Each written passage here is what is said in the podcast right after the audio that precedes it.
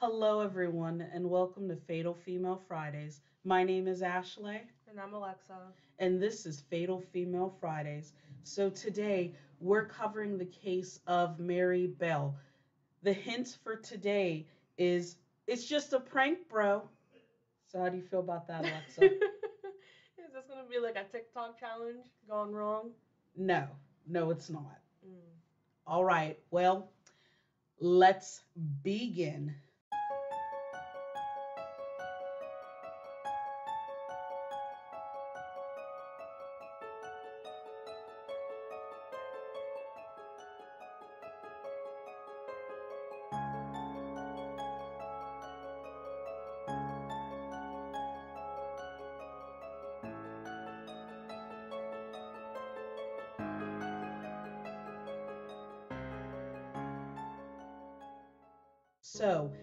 1960s, Newcastle upon Tyne, New in the United Kingdom, was going through major urban renewal projects and reconstruction.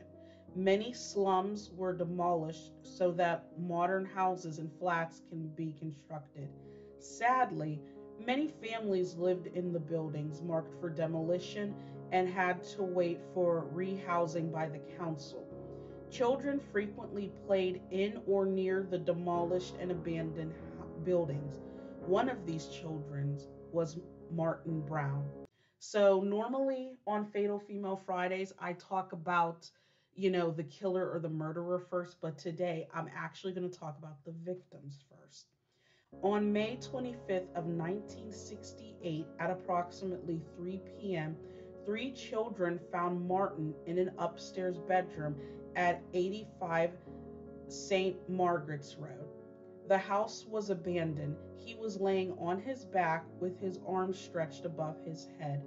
There were no signs of violence. There were specks of blood and foam around his mouth. A local workman arrived and tried to do CPR on Martin, but it didn't work. Martin was dead.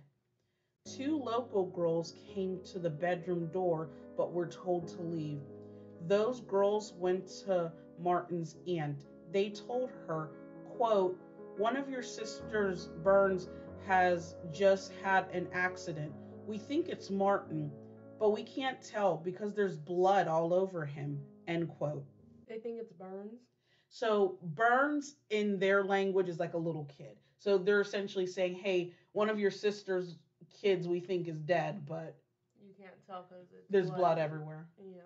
Yes, but. Well, why would you even say anything? You're like, we don't know if it is, but it probably is. But it's kind of messy. Yeah. Well, remember how I'm telling you about these two girls? Keep them in the back of your mind. Put a put a little pin in it. Okay. Put a little pin in it. Okay. okay. So the next day, Dr. Bernard Knight conducted a post mortem on Martin. The police had a theory that Martin died of poisoning by ingesting tablets, because there were tablets found near his body. Though the cause of death couldn't be determined, Dr. Knight was able to rule out the police's theory. On May 26, a nursery was vandalized. It appears the people who did this entered by peeling tiles off of a slate roof. Books were torn desks were upturned, ink and paint were smeared all over the property. The next day, the staff discovered what happened and notified police. But not only did they find a vandalized place, they found four notes claiming responsibility for killing Martin Brown. Now, I'm going to give you guys a trigger warning. There's going to be a lot of things in the notes against the LGBT community. And I just want to let you all know me and my sister are LGBT allies, so we vehemently disagree with what's on the notes, but we thought you guys should know what's on the notes. So, on the first note, it says, quote, I murder so that I may come back, end quote. The second note, quote, we did murder Martin Brown Fuck off, you bastard. End quote. Third note, quote, fuck off, we murder, watch out, Fanny and faggot. End quote. Fourth note, quote, You are mice. Why? Because, I think they meant because, because we murdered Martin Go Brown. You bet. Look out. There are murders about by Fanny and und faggot, you screws. End quote. The police thought it was a childish prank. That's what I was just about to say. I'm like, is this a joke? Am I a joke to you? Like it, it's it it was overkill because the it was just too it was too much. Like you could be like, yeah, I did it. The end. Well, trust me, whenever I whenever you find out who the real killer is, you're gonna be you're gonna be upset or shocked, maybe both. So on May 29th, shortly before the funeral of Martin Brown, the two girls from before went to the mother of Martin Brown's home. They asked to see her son. The mother told the girls that they couldn't see him because, well, he was dead. One of the girls said, quote, Oh, I know he's dead. I want to see him in his coffin, end quote. Well, if that isn't a red flag, I don't know what is. oh, I can't. Oh, you want to play with my kid? Well, you can't because he's dead. Oh, I know. I want to see his body. So, another thing that I found out. So, I was reading up on like United Kingdom culture, and in their culture, they never see a body. So, mm-hmm. you know how, like, at least in America, if the person's like face and body is presentable, you know, you'll see them in an open casket, or if they're like really disfigured, just a closed casket. I found out through cultural context in the United Kingdom, it's a closed casket no matter what. Mm-hmm. So that already, and they're in the United Kingdom. So that's already like red flag right there. Next, let's talk about Brian Howe. So remember, that stuff before happened at the end of May. So we're going to go to the end of July of the same year. So on July 31st of 1968, three year old Brian was last seen by his parents in the streets outside the house. He was playing with a sibling, his dog, and the two girls from before. When he didn't return home, family and neighbors searched for him, and at 11 p.m., a search party found Brian's body between two large concrete blocks. The police noticed that the body was discovered was covered with grass and weeds, making it appear that the body was trying to be covered up. Brian's lips were blue, and there were bruises and scratches on his neck. A pair of broken scissors were near his feet. Okay. Wait, well, how old are these girls? They're 10 and 13. And this boy, Brian, he is three. And nobody saw these kids all playing together? Well, actually, they did, and that's whenever. Just, just you wait. Okay. Just you wait. All right. All right. So the coroner found out that Brian died of strangulation was and he was deceased for almost eight hours before the body was found. The killer squeezed Brian's nostril with one hand and gripped his throat with the other. Brian's hair was cut off, Wounds were on his legs, not to get graphic, but his genitals were partially mutilated, and the letter M was attempted to be carved on his stomach. The coroner determined the killer must be a child due to the small amount of force used to murder Brian. There were gray and maroon fibers on Brian's clothes and shoes. They didn't match any clothing from the Howe's household. So it was concluded that the fibers were from his killer. Well, what are the girls' names again? Oh, I haven't got to the girls' names yet. But oh, okay. But oh, just you wait, girl. Just you wait. We are getting there. But yes. So this launched a manhunt for the killer. Over a hundred detectives were assigned to the investigation and interviewed more than 1,200 children were questioned by August 2nd. Two of the children were interviewed on August 1st were girls named Mary and Norma Bell. Though they shared the same last name, they were not related. Witnesses already informed police that the girls were seen playing with Brian before his body was discovered.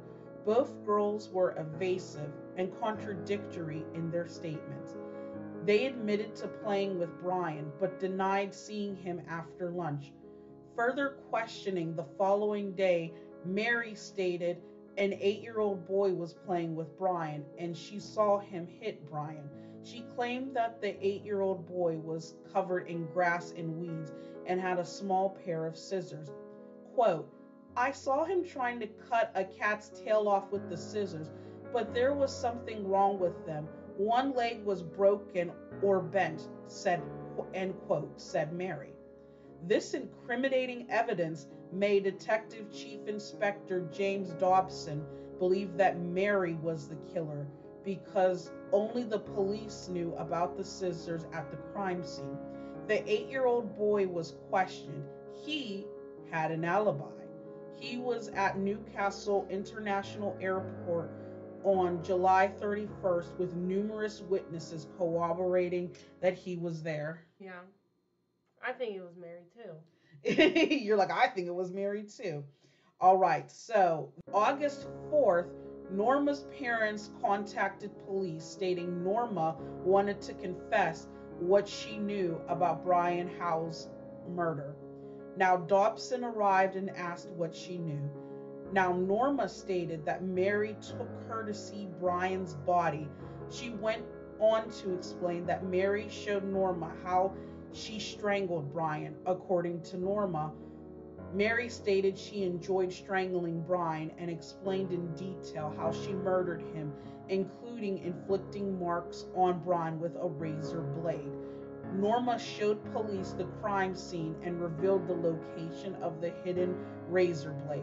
A drawing Norma made of the wounds inflicted on the boy's abdomen precisely matched those described by the coroner. Oh, they're done. oh, you think they're done. You think they're done.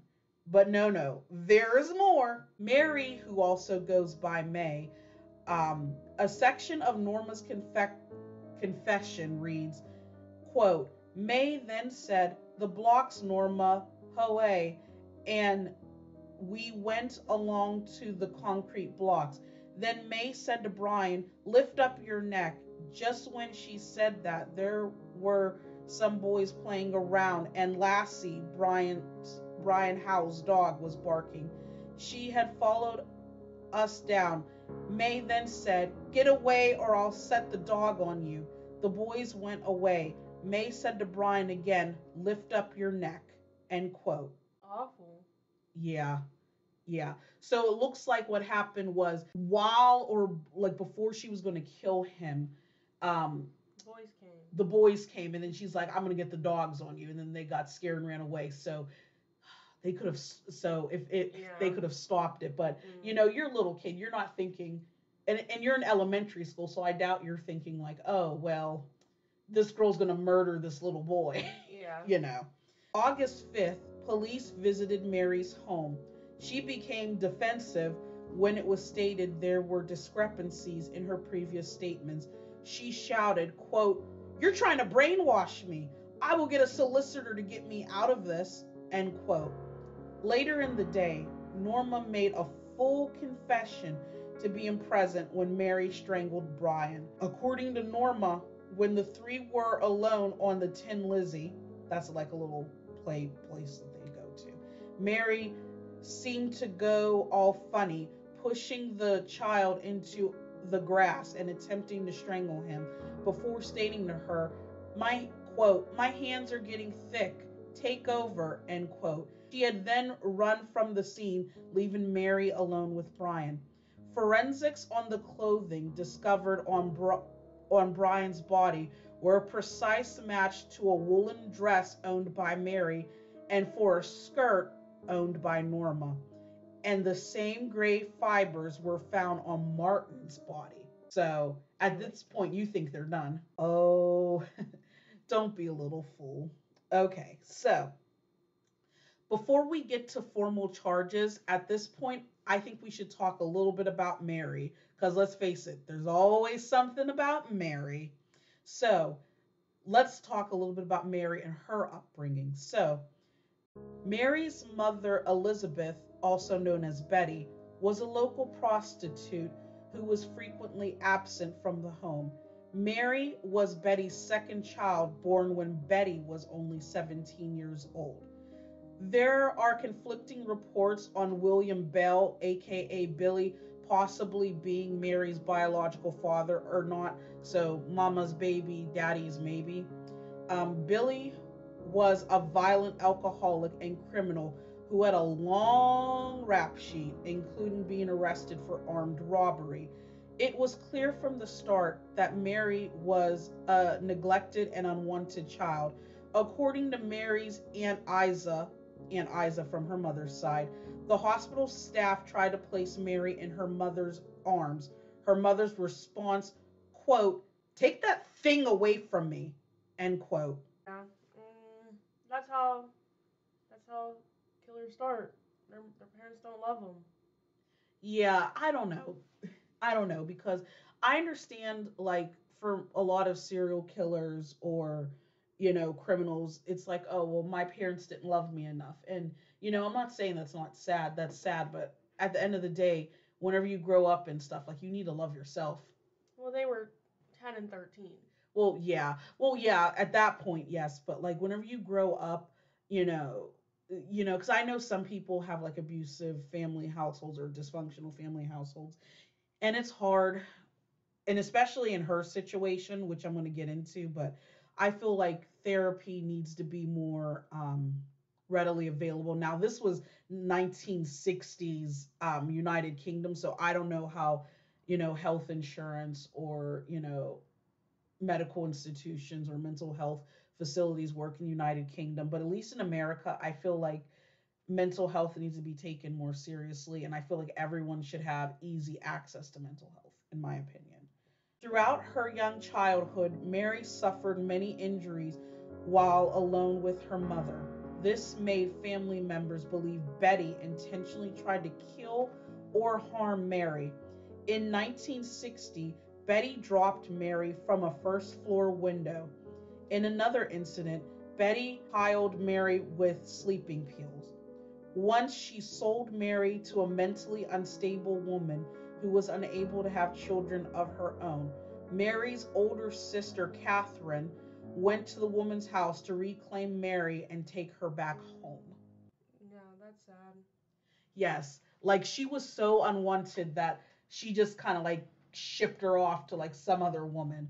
Like, my thing is, if you don't want your kid, like, give your child up for adoption, give it to another family member, but don't just send her off to some some crazy woman. Betty repeatedly refused to take custody of Mary. She is alleged to have allowed or encouraged her clients to sexually abuse Mary. Growing up, Mary showed disturbed and unpredictable behaviors, including mood swings and bedwetting. She was known to frequently fight with children at school and attempted to strangle and suffocate. Many children didn't want to socialize with Mary. I wonder why. Um, so Mary spent most of her free time with 13 year old neighbor Norma Bell. On May 11, 1968, a three year old boy was dazed and bleeding near St. Margaret's Road, Scott, uh, Scotswood. The boy explained that he was playing with Mary and Norma on top of an air raid shelter, and one of them pushed him to the ground seven feet below.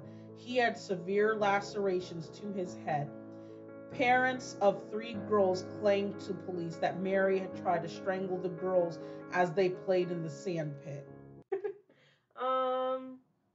So so yeah, it looks like they have a history of this. Yeah. Because remember. But Norma's trying to put it all on Mary. Exactly. Exactly. So, both girls denied responsibility for the boy and commented that they had just seen him after he had already fallen. When questioned about strangling the three girls, Mary denied any acknowledgement of the incident. However, Norma stated, quote, Mary went to one of the girls and said, what happens if you choke someone? Do they die? Then Mary put both hands round the girl's throat and squeezed. The girl started to go purple. I told Mary to stop, but she wouldn't. Then she put her hands around Pauline's throat and then started going purple as well. Another girl, Susan Cornish, came up and Mary did the same thing to her. End quote. Due to the ages of both girls, they were simply given a warning about their behavior. Maybe they're like, because you know how a, a couple years ago they had like the pass out challenge.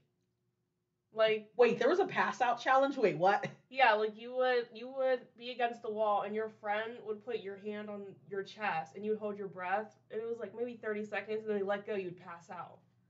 That's horrible. Yeah, so maybe they're like, "Oh, well, I'll just choke you and see how long it takes," you know? That's awful. That is awful. Okay. Yeah, I didn't know a challenge existed. Us millennials, we learn new things every day. All right. so, now let's go back to the formal charges. Brian Howe was buried on August 7th of 1968. According to Dobson, Mary watched as the child's coffin was brought from the home at the time of the funeral processions. Quote, she stood there laughing, laughing and rubbing her hands. I thought, my God, I've got to bring her in. She'll do another one, said, end quote, says Dobson.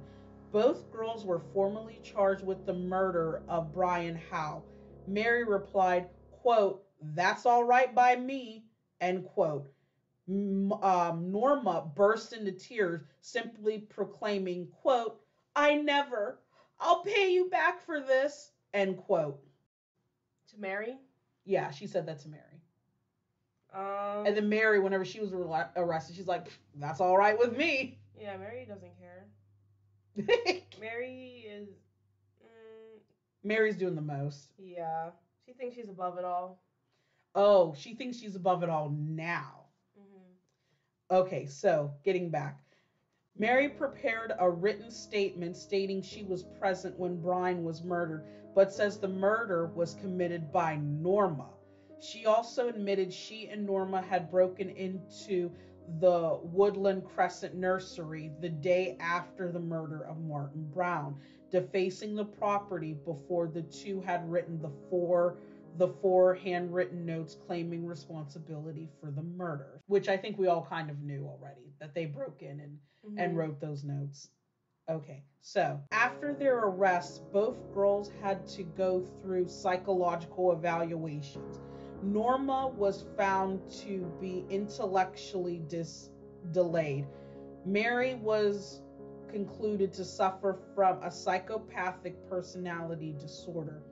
In his official report compiled for the Director of Public Prosecutions, Dr. David Westbury concluded, quote, Mary's social techniques were primitive and take the form of automatic denial, integration, uh, manipulation, complaining, bullying, fight, or violence, end quote.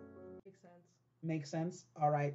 Yeah, in all fairness, after something like that, I do think that both of both of them should have been under a psychological evaluation. Oh, that wasn't a psychological evaluation. They just said it. They were just like, um, you're schizo and you're mentally delayed. No, the, no. Shut up, Alexa. those were yes, these were actually psychological. But they didn't get evaluations. Help. Um, so. But they didn't get them help. I mean. Question mark. Question mark. I'm asking you. Um, no. Eventually, they did um get help later on, but um, essentially, even though Norma was 13, they said she had the mental capacity, I think, of like an eight-year-old. Mm. So she was, you know, slow, to put it nicely. Um, yeah. December 5th, 1968, the trials for the murders of Martin Brown and Brian Howe began. Both girls pleaded not guilty. Even though both defense lawyers advised against it, the judge waived the defendants' rights to anonymity on account of their age, so the media was allowed to publicize the names, ages and photographs of the girls. That's awful. I know. Is that just like a British thing, or is that just, or is that everywhere? Because like here, that if you're under 18, they try to keep it on the DL. Well, I don't know much about British law. I don't know, but from what I've gathered, at least back in those days, um, if you were under a certain age, you would you would go to the judge and be like, "Listen, they're underage. We don't want to ruin their lives for whenever they become adults. So can we not publicize?" But the judge is like, "Nope, fuck it. I uh, publicize anything." And from what I've gathered, whenever I was reading reports, the media was only like two rows away from the family. So imagine no. two rows behind you, people are photographing you and taking pictures and recording you, and mm-hmm. that that had to have been a lot. And and you're only 10 and 13 years old and the 13 year old has a mental capacity of an 8 year old so essentially an 8 and a 10 year old are being publicized all throughout the the country. Yeah. And possibly the world. I don't you know i don't know the what was going on in 1960s united kingdom or world but you know that that had to have been a lot so i actually vehemently even though I think what they did was wrong because obviously you shouldn't murder people. I feel like the judge publicizing their information like that was a bad call. Uh, maybe it was a a message.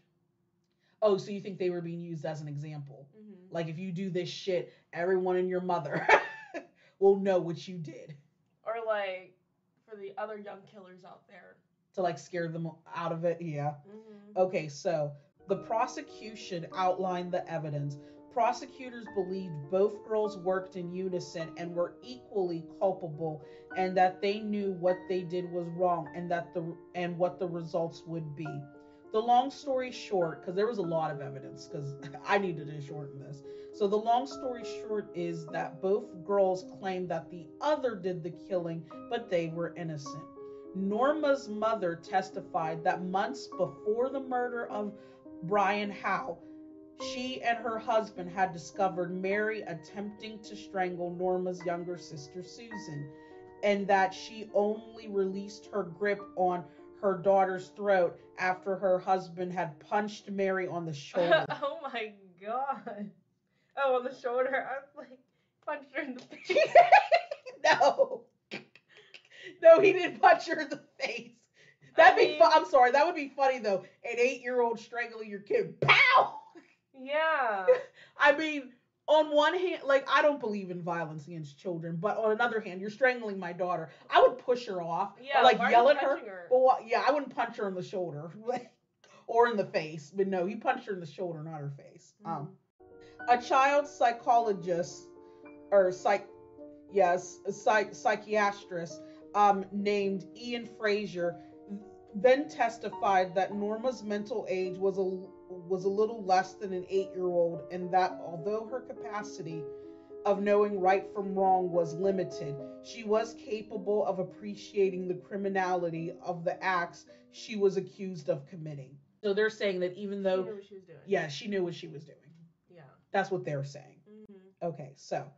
Norma's defense emphasized that no real evidence exists against Norma except Mary's accusations.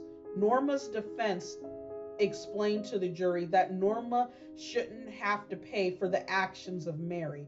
Mary's defense stated that Mary had a broken background and a dysfunctional family that blurred the lines between fantasy and reality for her.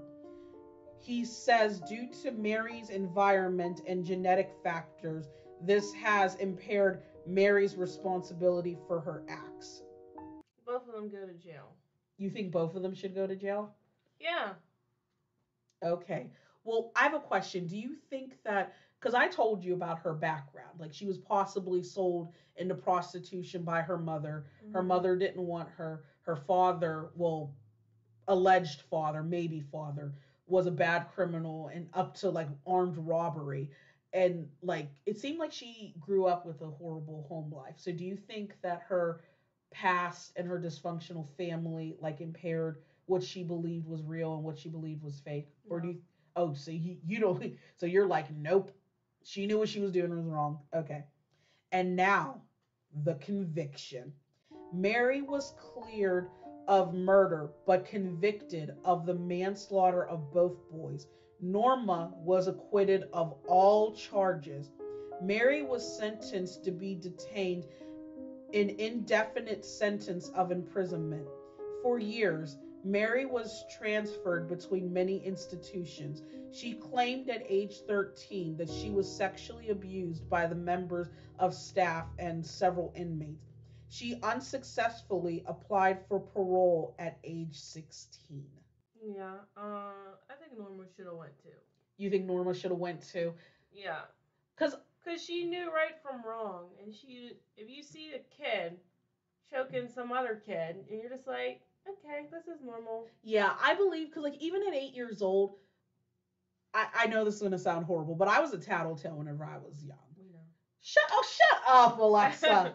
so like if something like if I saw something happen, I would go right to a teacher or right to my parents and be like, you know what, so and so hit someone or did this, that, the other. So even though she has a mental capacity of an eight year old, I feel like before the kids died, or at least after the first murder that she knew about, she should have went to her parents and been like, "Yep, I saw Mary strangling a person. Now he's dead." So yeah, that's that's just my opinion. So, but wait, there's more. So, in September of 1977, she escaped from prison. Period. What? Period. Yeah. Off, Mary. yeah, Mary Mary's doing the most. So Mary escaped from prison. When she was recaptured, her prison privileges were removed for 28 days.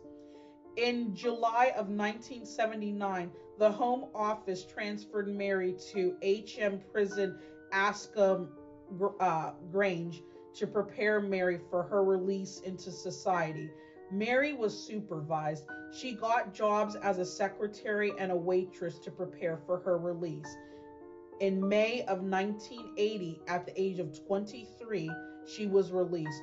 She was granted anonymity and a new name. In May of 1984, Mary gave birth to a daughter. Her daughter grew up not knowing her mother's past until 1998, a reporter found Mary's location. The media revelation forced Mary and her daughter to relocate to a safe house by undercover officers. Yeah, that's sad. Because now she just wants to live a normal life. She's like, I'm rehabilitated, I have a family, I'm just trying to chill. And then a reporter comes and just ruins it all. Right. Because on one hand, I think what she did was wrong. But on another hand, you know, based on their court system and whatnot, she paid her debts to society. Yeah. You know, she, you know, gr- granted, I don't think she should have escaped, but you know, mm. she she did what she had to do. She served her time, and even the court's like, yeah, we'll give you a new name, we'll let you start over in your life. And then the reporter's like, nope, nope, I'm telling you. And you know what's sad, which we don't really talk about. Remember, she had a daughter, and her daughter didn't know her mother was like this. Mm-hmm. So imagine us finding out like that our mom was secretly a serial killer whenever she was like 10. Yeah. Like that has to be devastating for the daughter being like I thought my mom was a normal person and now I find out that she was a serial killer. So imagine that conversation. Sweetie, sit down. So back in the day I used to kill people. yeah. like you know, so that had to have been hard. So anonymity was granted to Mary's daughter from her birth until 18 years old.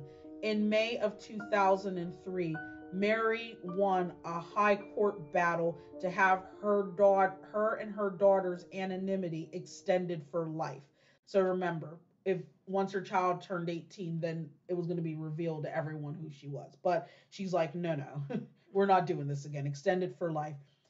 It later was extended to Mary's granddaughter, who was born in 2009. The court prohibits divulging any aspect of their lives that may identify them.